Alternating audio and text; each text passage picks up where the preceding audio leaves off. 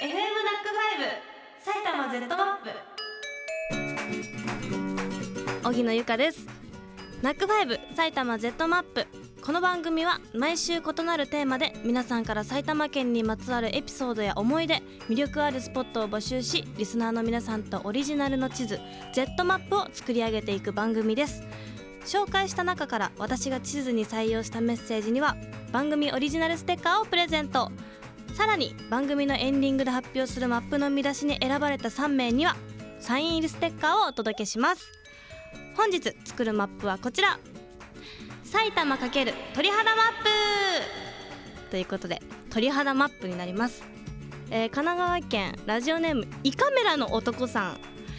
おゆうかさんこんばんは。こんばんは。私は高所恐怖症です。高いところはもちろん高いものを見るだけで鳥肌が立ちます埼玉には無能吊り橋という吊り橋があってもともとは人がつ人が渡るために作られたのではないこの橋。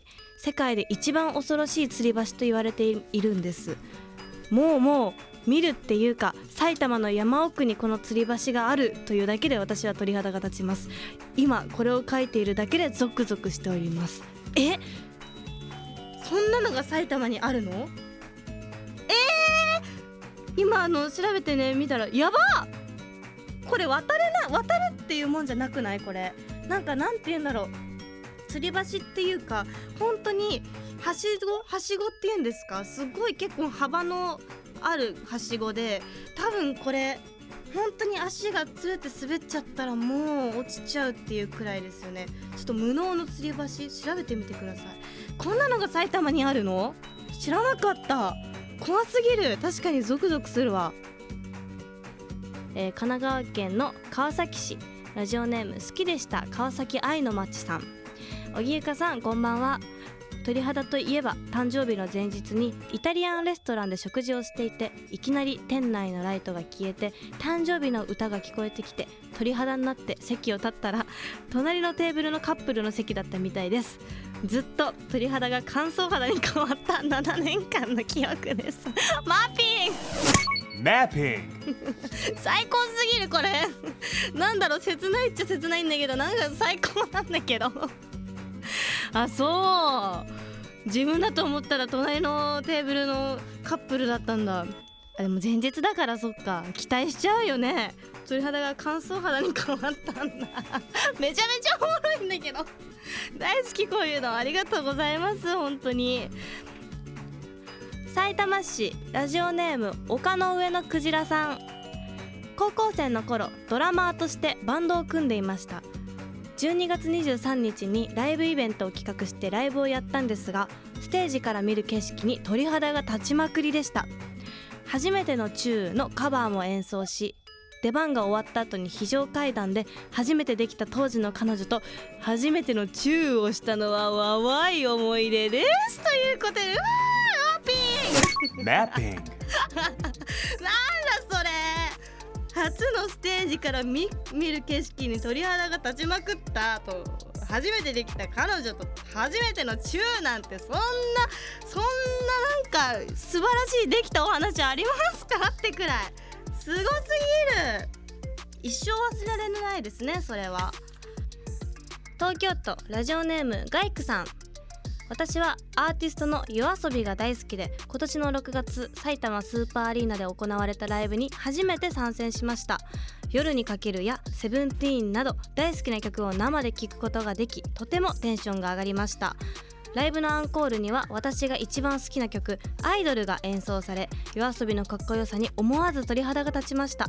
やっぱり好きなアーティストのライブはいいものですね。おぎゅかさんはライブ行かれますか？ということでいやーライブはそりゃ鳥肌立ちますよね。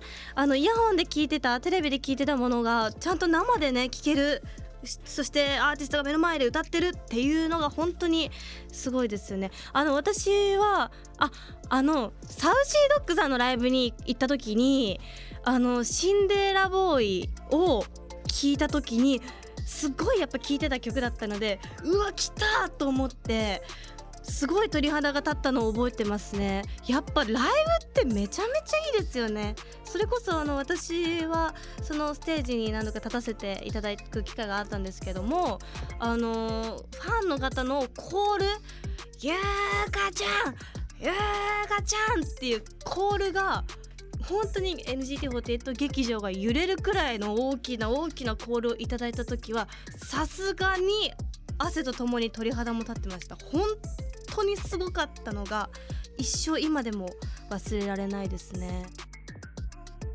栃木県ラジオネーム次郎長さん。仕事の出張で深谷に行った時あるカフェに立ち寄りました。